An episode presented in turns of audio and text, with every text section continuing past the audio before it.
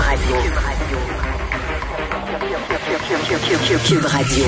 En direct à LCN. Salut Richard. Salut Jean-François. Tu voulais revenir sur ce dont on parlait hier, c'est-à-dire l'importance dont on est, on s'est particulièrement aperçu là, dans les derniers mois des travailleurs manuels. En fait, les travailleurs manuels et les travailleurs du milieu de la santé, hein, c'est eux autres qui font Ouais. euh, bouger le système, c'est eux autres qui font rouler la machine. Je veux revenir là-dessus parce que, écoute, imagine-toi, Jean-François, que tu es un préposé aux bénéficiaires, OK? Tu as travaillé toute la nuit, tu es vraiment brûlé dans des conditions extrêmement pénibles. Tu rentres chez toi, tu viens de te faire livrer le journal, tu rouvres le journal et tu apprends que Brendan Gallagher a signé pour 39 millions de dollars. Attends une minute. Oui. Toi, là, ta job, c'est d'améliorer la vie des gens les plus vulnérables de notre société. Lui, c'est de lancer une rondelle d'un filet, OK? Qu'est-ce qui se passe dans leur tête? Et là, j'ai fait l'expérience, j'ai fait l'exercice. Imagine-toi si on, on gérait le milieu de la santé comme le milieu du hockey, OK? Trois choses. Ouais. Premièrement, tu es directeur général d'un CHSLD épouvantable avec le pire bilan au Québec. OK, tu es vraiment dans le fond de la canisse, donc tu as le premier choix de repêchage. Alors là, tu dis, on en a trouvé un petit jeune, un, un jeune bénévole qui a du cœur au ventre. On l'a vu évoluer dans une résidence pour personnes âgées à Laval, Johnny Tremblay, puis on est allé le chercher, ce petit gars-là, puis je pense qu'on l'a signé pour cinq ans. Je pense qu'il y a, il y a quand même, là, il va, il va nous aider. Deuxième chose, Johnny Tremblay, sa première journée de travail, il travaille pendant quatre heures, écoute, dans des conditions. Il sort de là, il va au parc, il va fumer une cigarette. Il y a un journaliste qui l'attend. Johnny, ça s'est-tu passé comme tu penses? Ah, écoute, euh, ils m'ont mis sur le troisième étage. euh, on a eu quatre cas de COVID. euh, on en a perdu un cette nuit. M'a dire, euh, moi, je désinfecte beaucoup. Je travaille fort dans un coin, mais m'a dire, c'est difficile en maudit.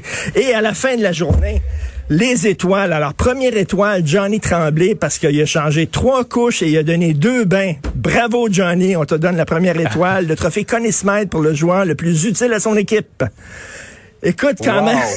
Que- Quelle belle allégorie sportive. Non, mais c'est vrai, ces gens-là sont des devraient être des héros, ils travaillent dans l'ombre. Exactement. Euh, collectivement, on, on leur est reconnaissant, mais on les connaît pas personnellement, contrairement aux grosses vedettes. Ben, tout à fait, exactement. Et c'est drôle que le salaire est donné non en fonction des services que tu rends à la société, Ouais. mais en fonction de l'argent que tu génères pour ton entreprise. C'est comme ça notre société est faite de même. Mais tu sais, je- rêve du jour où il y aurait un défilé là, dans sur la rue Sainte-Catherine, des gens, des gens qui travaillent le CHSLD, puis Préposés aux Oui, dé- des préposés, bénéficiaires, on ouais. les applaudisse comme ça. Mais, Mais c'est ils- la société ils dans ont eu on des. Ben oui, ils ont eu des aides d'honneur, là. Je sais pas si tu te rappelles, Oui. au début de la pandémie, on faisait des aides d'honneur devant les CHSLD, devant les hôpitaux pour ce personnel-là. Et c'était euh, tout à fait mérité. Il le méritait. Par ailleurs, euh, je sais pas si tu as regardé euh, M. Trump hier, euh, pas facile quand on lui demande de dénoncer le mouvement QAnon. il connaît pas ça.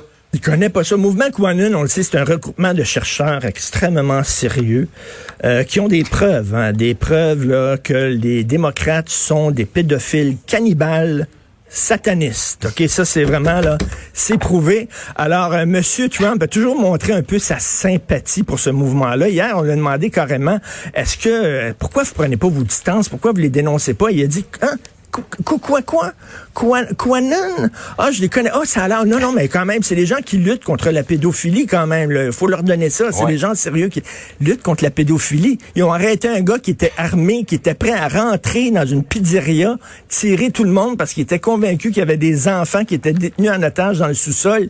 Pizzeria, d'ailleurs, qui n'avait même pas de sous-sol en passant. Tu sais, je veux dire, il me semble quand tu es président des États-Unis, la première chose que tu dis, c'est de dénoncer ces gens-là qui sont en train d'amener les États-Unis vers vraiment un cul-de-sac. Mais là, lui, incapable de faire ça, et qui ne dit mot consent, comme on le sait, euh, Jean-François, c'est assez particulier que la personne la plus puissante au monde ne peut pas euh, dénoncer les pires coucous de la planète.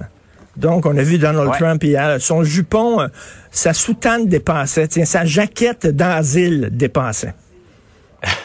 Mais disons que c'est ça, pour ces gens-là, pour cette idéologie-là, Donald Trump est comme le sauveur, celui qui va euh, traîner euh, cette sec- secte pédophile Tout à fait. sataniste devant les tribunaux. Non, non, non, c'est, c'est, c'est fou. Alors, euh, écoute, je te laisse parce que je, je retourne au troisième étage. Là, mon équipe m'attend. hey, merci, Richard. Bonne fin de Salut, semaine. bon week-end. Salut.